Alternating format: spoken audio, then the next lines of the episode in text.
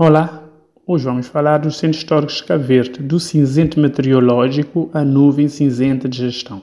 Estamos em tempos e com um tempo cinzento. E para clarear algumas coisas, hoje falamos sobre os centros históricos de Cabo Verde, para chamar a atenção para o estado de degradação e desmentir quem quer passar a ideia de que se está a fazer os melhores investimentos e as melhores políticas e de que o inventário só iniciou em 2016. Nada mais falso. E a estes recomendo fazer um levantamento das políticas públicas e investimentos no património desde 1976 até 2015 para tirarem as suas conclusões. Os centros históricos e cidades históricas de Cabo Verde ao longo do tempo desempenharam na íntegra as funções às quais foram projetadas. Desde Ponta do Sol até Nova Sintra, estes espaços foram desenhados com uma métrica e arquitetura próprias, com utilização, na maioria dos casos, de materiais locais adaptáveis ao clima e ao estilo de vida da URP. As políticas públicas do Estado de Cabo para a salvaguarda do património nos centros históricos remontam os primórdios da independência de Cabo Logo nos primeiros três anos após a independência, já se solicitava a Unesco uma missão de reconhecimento dos valores históricos e arquitetônicos que esse espaço albergava. As primeiras classificações são datadas dos anos 90, com a classificação de Cidade Velha como Património Nacional.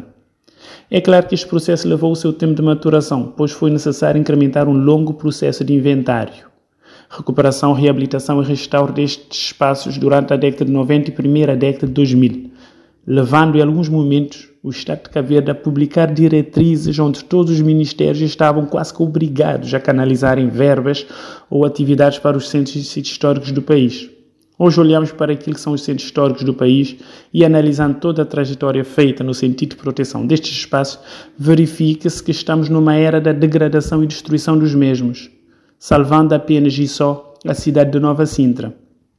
Quem vê o Centro Histórico da Praia questiona o porquê da manutenção do Estatuto de Centro Histórico Classificado, com uma área condicionada gigantesca. É que a cidade está num ritmo elevado de destruição dos elementos patrimoniais, dando espaço a edificações novas, sem que as autoridades competentes possam fazer nada. Aliás, o desmantelamento em 2017 do Gabinete Técnico Conjunto foi o pontapé de saída para esta campanha de destruição, atingindo o seu ponto máximo com as guerras de protagonismo entre a idilidade e a instituição barra Ministério que tutela as questões do património. Em São Vicente acontece a mesma coisa, com o silêncio ensurdecedor das autoridades, mesmo estando serviços descentralizados da tutela do património. Aliás, o silêncio é o que parece estratégico e denuncia a culpa que o próprio Ministério tem nesta matéria. Se por um lado aplaude a beleza simbólica e relativa da CNAT, muitos perguntam por que de derrubar o muro e a varanda que demarcava o espaço de socialização e com os seus degraus de acesso conferiam ao edifício na Rua Vera Cruz harmonia e grandiosidade e o distinguia dos mais edifícios do Largo da Praça Nova.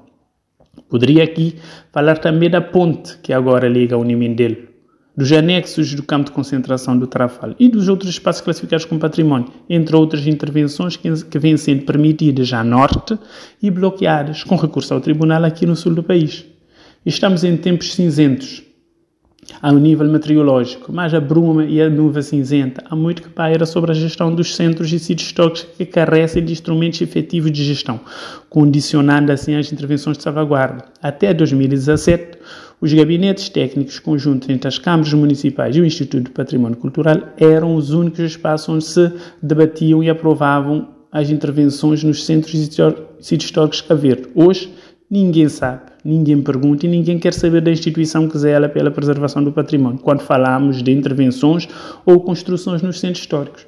Infelizmente, o desmantelamento destes espaços técnicos por mera vaidade está tendo preço alto para todos os cavalheiros a destruição dos lugares, edifícios, monumentos que marcam a história do desenvolvimento dos, po dos povoados, vilas e cidades históricas do arquipélago, favorecendo a edificação de um país sem memória e sem referências. Aliás, está na moda apagar as memórias e personalidades. Está na moda paga a história de tudo o que que faz e nunca te entende. Afinal, nós é bonone. Isso é aquele que não te faz e que bem.